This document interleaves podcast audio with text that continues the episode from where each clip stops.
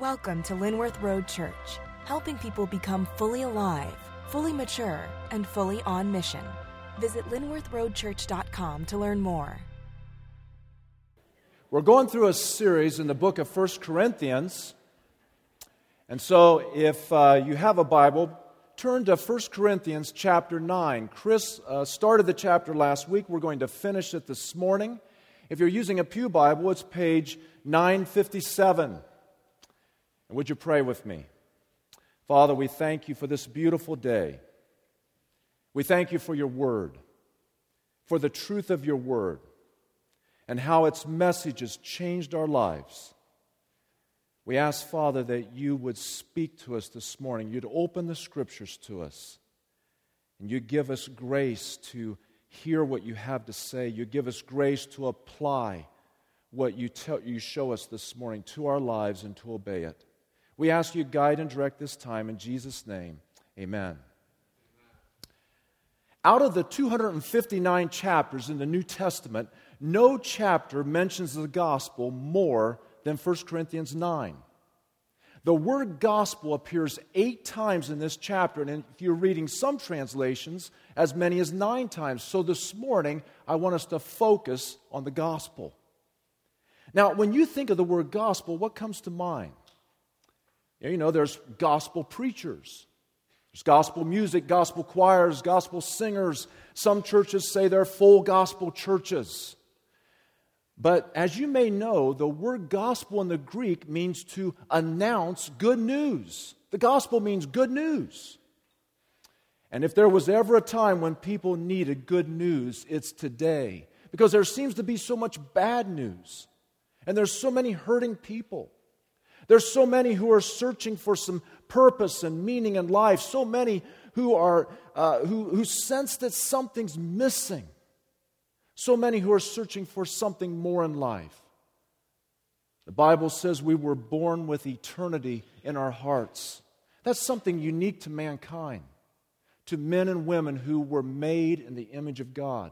You know, it's not true of the animal kingdom. You know, I don't think animals sit around and wonder about the meaning of life. Dogs don't. Definitely cats never would. I mean, but can you imagine one of your dogs laying in the backyard thinking, What is the meaning of my life?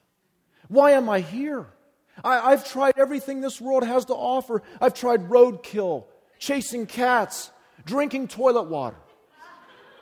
And yet, still, there's an emptiness.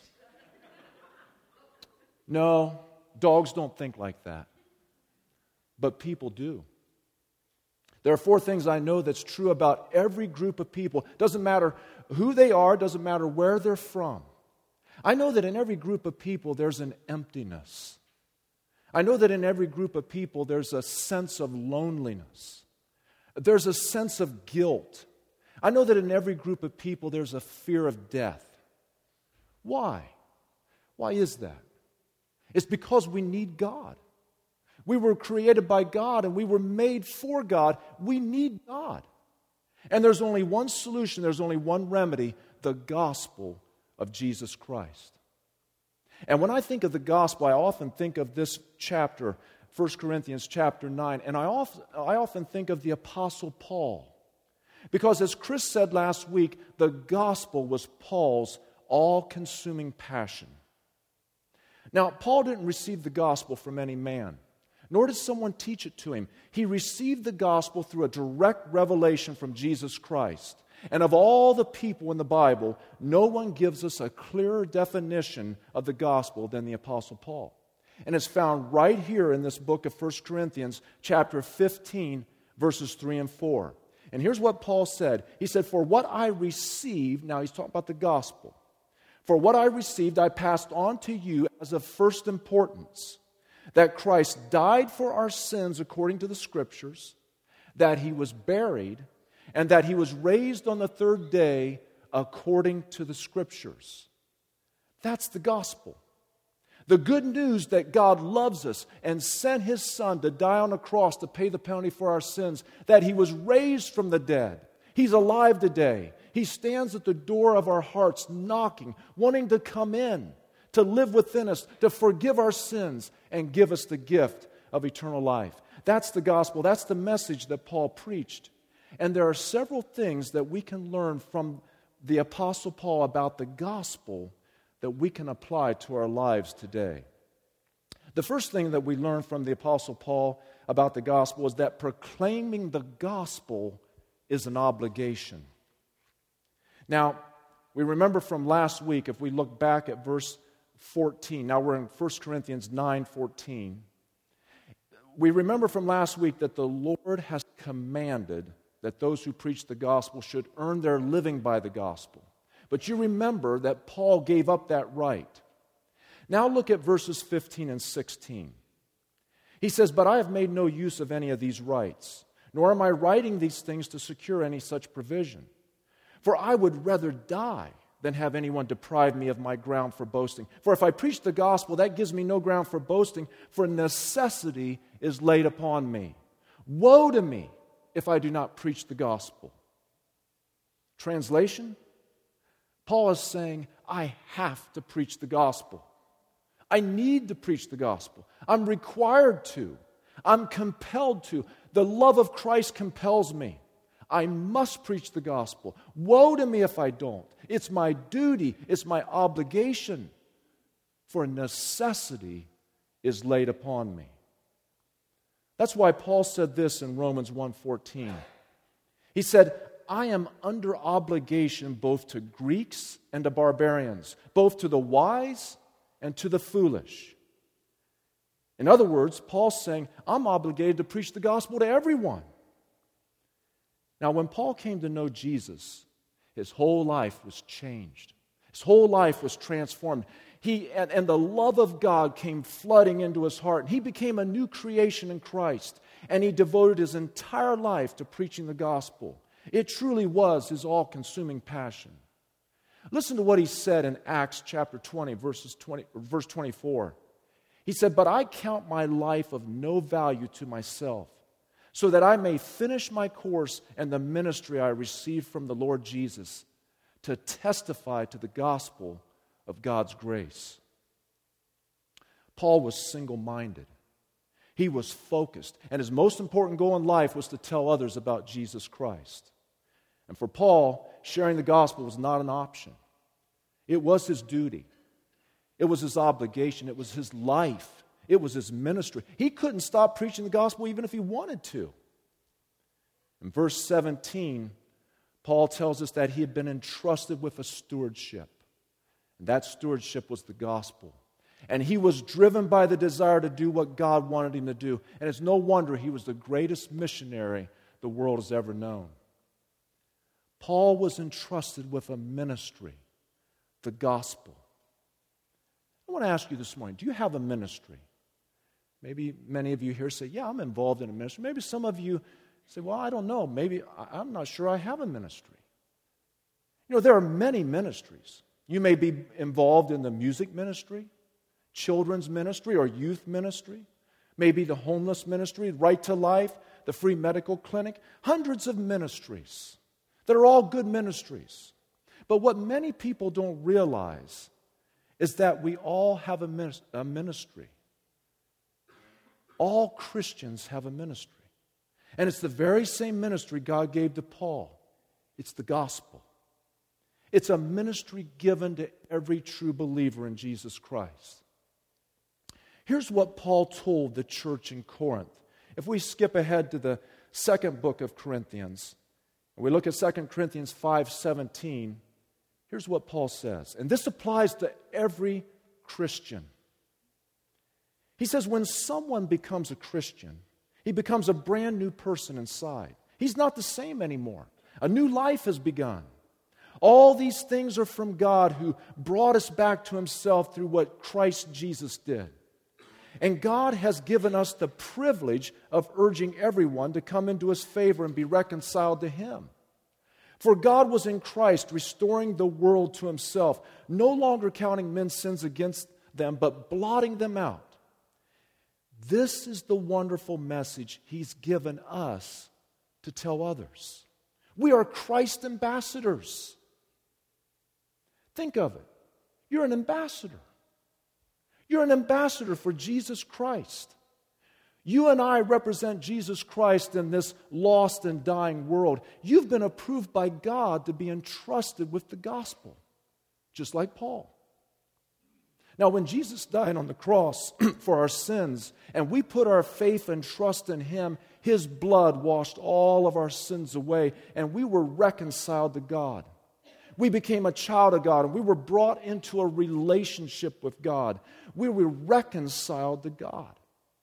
And now we have the privilege of sharing that with others. God's given us a ministry the ministry of reconciliation, the gospel. That's our ministry. We're ambassadors for Christ, sent into all the world with the good news of the gospel. Now, that's an important responsibility. And just like Paul, we have an obligation. As ambassadors for Christ, we have an obligation. We're the light of the world, and God's plan is to use you and me. But we don't go alone. God goes with us through the Holy Spirit to help us and to empower us. Now, you may be thinking, well, I'm not an evangelist.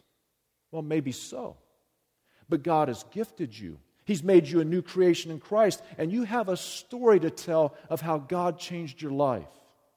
And there are many, many ways to share the gospel, many methods, many approaches that fit with who you are. And that's the second thing we learn from the Apostle Paul about the gospel. There are many methods to share the gospel. Now, look at verse 19, 1 Corinthians 9 19. Paul says, For though I am free from all, I have made myself a servant to all that I might win more of them.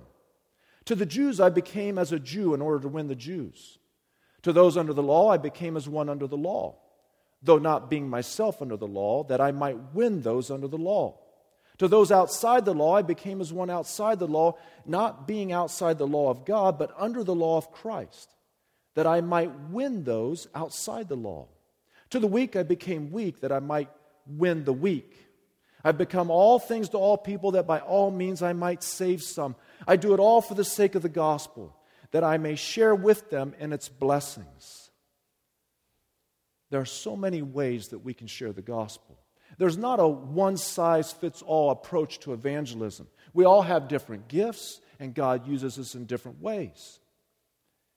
Now, I'm not much of a fisherman, but I know that when you go fishing, you, do, you use different kinds of baits and different type of techniques for different fish. If you go bass fishing, you use a different type of bait or lure or technique than if you're fishing for trout. It's a whole different uh, technique. You see, sometimes Paul varied his approach. Now, if you read through Acts 21 and 22, you'll see that when Paul was in Jerusalem, that he became like a Jew in order to win the Jews. He observed some of the Jewish laws and customs in order to keep peace in the Jerusalem church. Now, he didn't do this to be saved. Paul declared over and over again that salvation does not come through observing the law, but by putting our faith and trust in Jesus Christ and in Him alone. No, he wasn't observing the laws in order to be saved. He did it to avoid offending the Jews so that he could reach them with the gospel. And then to find some common ground with the Jews, while he was in Jerusalem, he shared his testimony. And he said to them, Brothers, he said, I'm a Jew, born in Tarsus. I was brought up in this city under the teaching of Gamaliel, thoroughly trained in the law of our fathers, and zealous for God, just like you are. But then one day I was on my way to Damascus to persecute the Christians when suddenly a bright light from heaven flashed around me. And I fell to the ground and I heard a voice and I asked, Who are you, Lord? And the voice Paul didn't want to hear came thundering down and he says, I am Jesus, Jesus of Nazareth, whom you are persecuting. And Paul went on to tell how Jesus Christ had changed and transformed his whole life. He told them how he had met Jesus. Paul shared his testimony, he shared his story.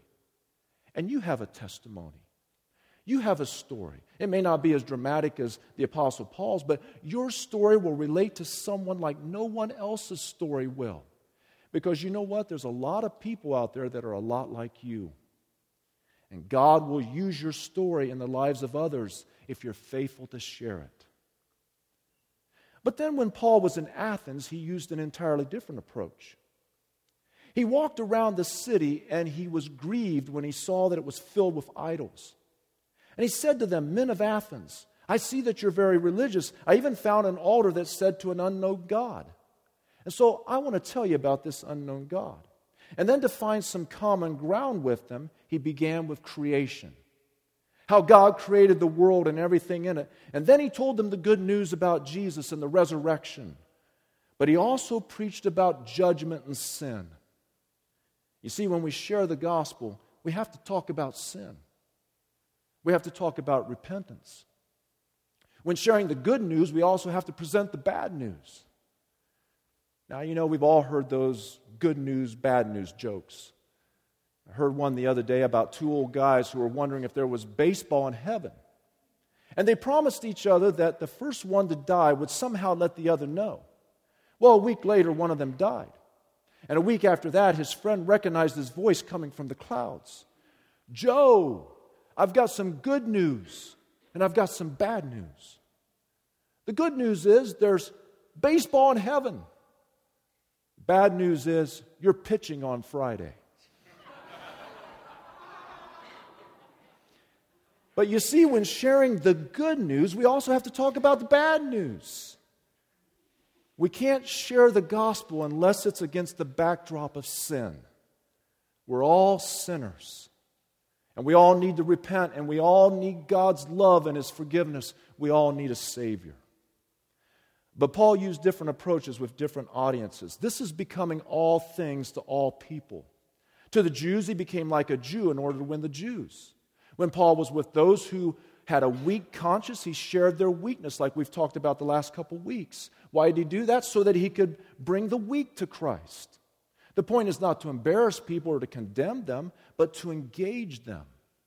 That's why we have to adapt. He tried to find common ground with everyone, doing everything he could to see them saved. And so should we. Now, many of you know that Bob Heron loves to play soccer and ice hockey. So he's invited people, he's invited guys out to his pond to play ice hockey, and he plays soccer, and so does Rhonda. And, but they have used that to find common ground with people, and it's led to opportunities to share the gospel. Bob Vaultman loves to ride his motorcycle, his Harley. And he has joined others who have that same passion. That's given him opportunity to share his story, to share the gospel, to invite people to church. What might it be for you? It could be golf, tennis, joining a class. There are so many ways to share the gospel, so many methods. From building relationships through common interests to serving in the community, to showing hospitality in your home, taking a short term mission, to preaching on a college campus. But Paul said this Paul said, What's important is that in every way Christ is proclaimed. That's the goal, that Christ would be proclaimed. Paul often changed his approach to fit his audience, but he never changed his basic message Jesus. Now, if you'd asked Paul, Paul, how do you communicate the gospel? Paul would have said, I preach Jesus. I tell people about Jesus. Now, you know, Paul was a brilliant man. He could have talked intellectually about many things. But here's what he told this church in Corinth. If we go back to chapter 2, he said in 1 Corinthians 2 2, he said, For I resolved to know nothing while I was with you except Jesus Christ and Him crucified. That's the good news the world needs to hear. That's the message Paul preached, and so must we. And when we do, it has the power to change lives. But you know, to do so, it will take discipline.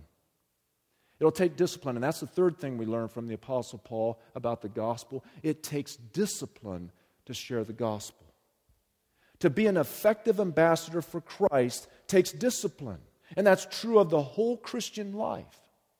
Now, if you look at the word disciple and the word discipline, the connection between the two is obvious. And writing to these believers in Corinth, Paul compared our walk with Christ to that of a runner in a race. an analogy he often used. Now, look at what he wrote in verse 24.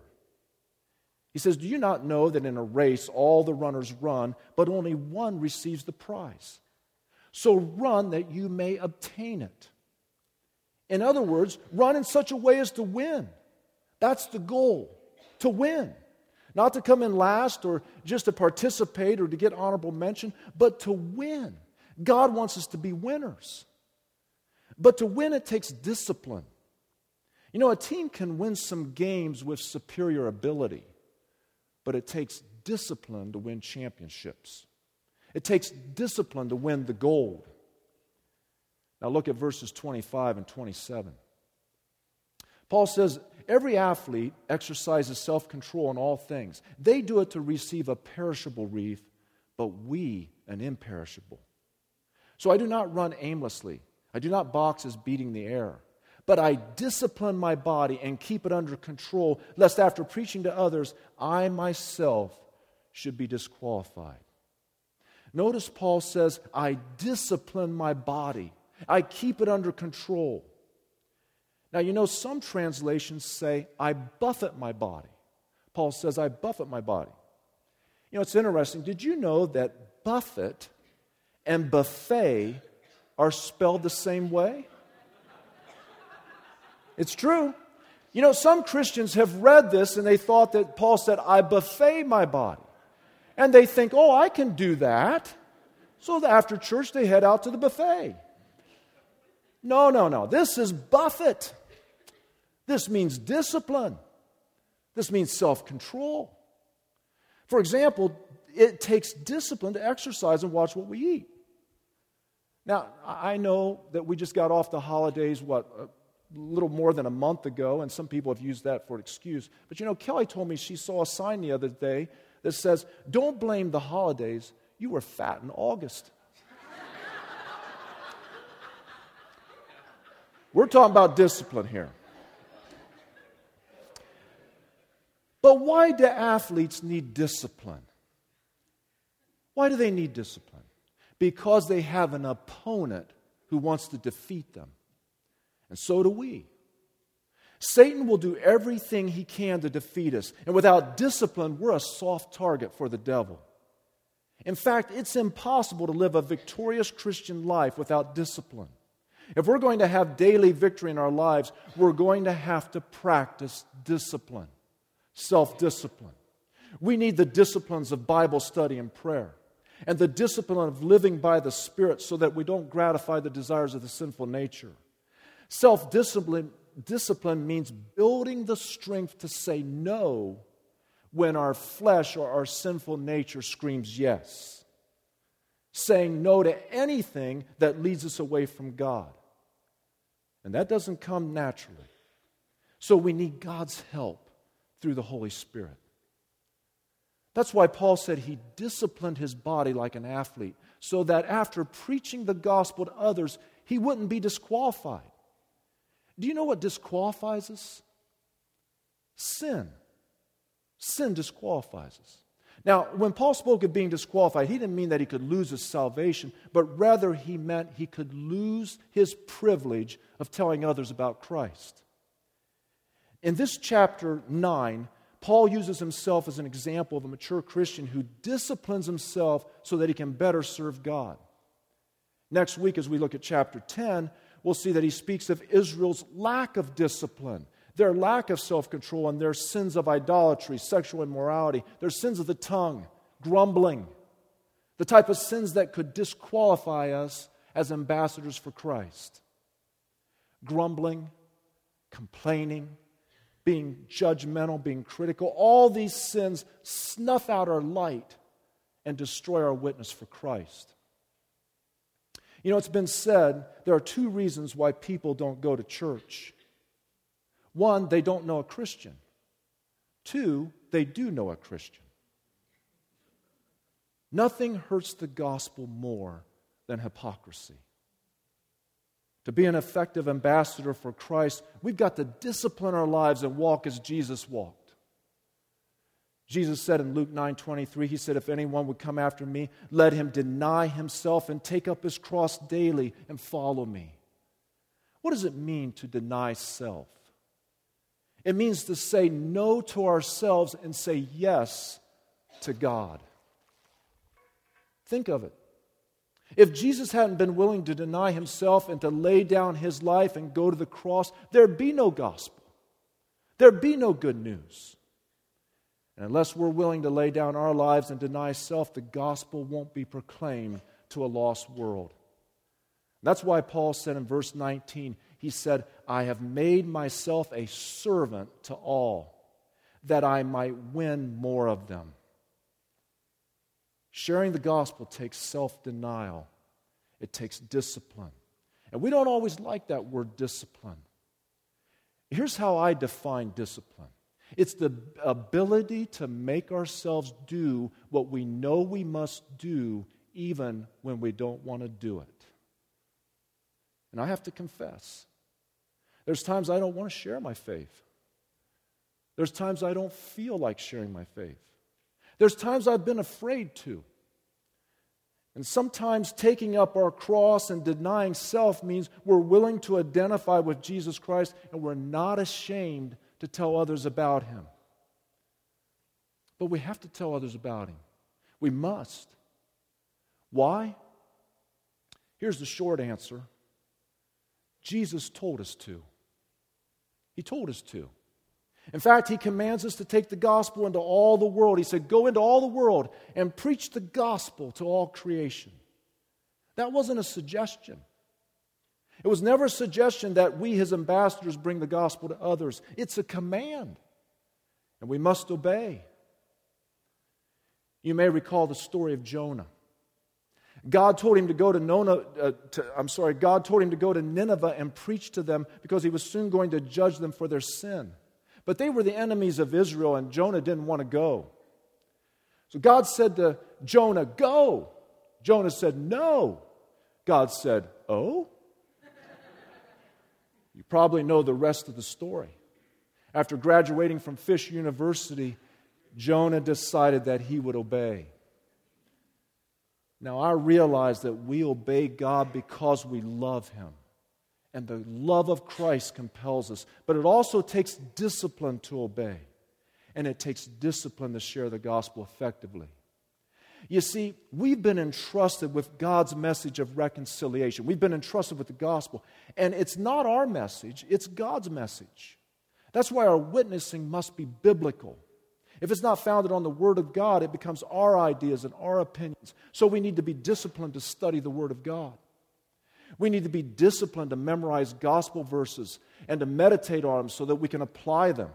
We need to be disciplined to say no to sin so that, like Paul, we're ready to share the good news. Listen, if we want to lead others to Christ, we at least need to have a basic understanding of our faith and how to answer difficult and often asked questions. But this doesn't mean that we can't share the gospel until we feel adequately prepared. There have been many times I don't feel prepared, and I have to trust God to help me. Yes, we should be disciplined to learn all we can so that we're prepared to give the reason for the hope that we have. But we also need to work with what we have right now. We need to work with what we know now. You see, what I'm saying is we don't have to wait to share our faith. That's a lie from the devil. I love the story in John chapter 4. In John chapter 4, we have the story of an immoral woman. She was a Samaritan, and her life was changed when she met Jesus. And she was so excited that she left her water jar at the well and she went back into the town to tell, every, to tell the people. She said, Come see a man who told me everything I ever did. Could this be the Christ?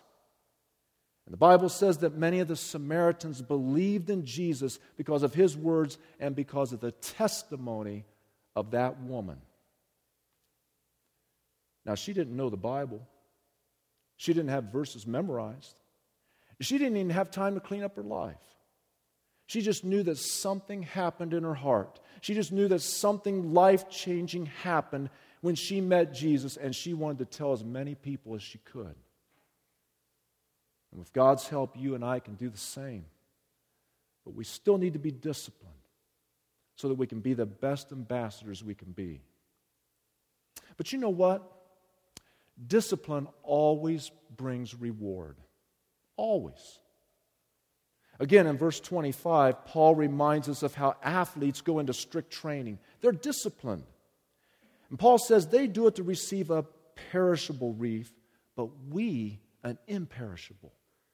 We do it to get a crown that will last forever. Now, he's speaking of the reward that comes with faithfully sharing the gospel and living for Christ. Paul says, I discipline my body.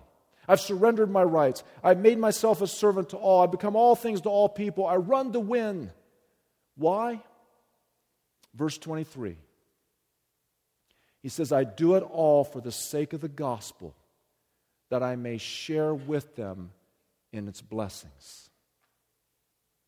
In other words, Paul's saying, I do all of this to get the gospel to lost people, and also because of the blessing I myself receive when I see them come to Christ. Sharing the gospel brings a blessing, a reward that will last forever. And to Paul, one reward is when he could offer the gospel free of charge. If you look again at verse 18, he says, What then is my reward? That in preaching I may present the gospel free of charge so as not to make full use of my right in the gospel. You know, no one could ever say that Paul was in it for the money. He had every right to receive compensation, as Chris spoke about last week. But he surrendered that right so that it wouldn't, he wouldn't be a burden to the church in Corinth, so that nothing would hinder the gospel. He did the same thing with the church in Thessalonica. He told them, he said, as apostles of Christ, we could have been a burden to you. We could have asked you for financial support, but we cared for you. And he wrote this to them in 1 Thessalonians 2 8. He said, Because we loved you so much, we were delighted to share with you not only the gospel of God, but our lives as well. Surely you remember, brothers and sisters, our toil and hardship. We worked night and day in order not to be a burden to anyone while we preached the gospel of God to you. You see, in Paul's mind, he had to preach the gospel. He said, For necessity is laid upon me. He said, Woe to me if I don't preach the gospel. He was commanded to preach the gospel. It was his obligation, it was his duty, but he didn't have to receive pay. And to Paul, when he could offer the gospel free of charge, that was a reward, that was a blessing. Why? Because, as Jesus said, it's more blessed to give than to receive. And we're always blessed when we give, whether we're giving to the poor, whether we're giving of our time, whether we're giving of our labor, our money, or whether we're giving of the life changing message of the gospel. There's a joy in giving. And when we proclaim the gospel and we see the love of God penetrate a person's heart, and we see the Holy Spirit open blind eyes, and we see a lost person repent of their sin and come to Christ, when just one person repents of their sin and comes to Christ. All of heaven rejoices, the Bible says. And you and I, we, we share in that joy. Imagine when Jesus Christ comes, when he returns. You know, it may not be that long from now. And we'll be with him forever in heaven. And there are people in heaven because of your involvement in the gospel because you partnered with others in the gospel. Maybe you planted the seed. Maybe you watered. Maybe you gave financially and supported those who preached the gospel. You sent them. Maybe you prayed for the salvation of lost people and you prayed for missionaries. Maybe you invited someone to church Maybe you shared your story of how God changed your life. You told someone about Jesus, and they're in heaven because you partnered with God in the gospel. Can you imagine the joy? The joy? That's a reward that will never, ever fade or perish. That's a reward that will last for all eternity. For all eternity. Father, we thank you for the good news of the gospel. We thank you that you loved us so much that you sent your Son to die on a cross, to suffer and bleed and die to pay the penalty for our sins. And Lord, we thank you that you have given us the privilege of sharing that wonderful message with others. You've, you've said that we're your ambassadors, we represent you. Lord, would you help us to represent you well? Would you give us grace to share the good news with others? Would you empower us to do so?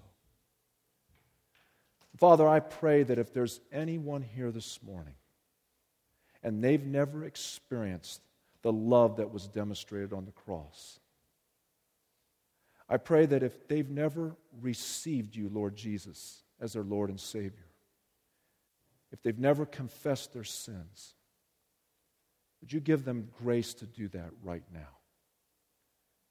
Would you help them to say to you right now, Oh God, I'm a sinner. And I see I need a Savior. And Jesus, I believe you died on the cross for me.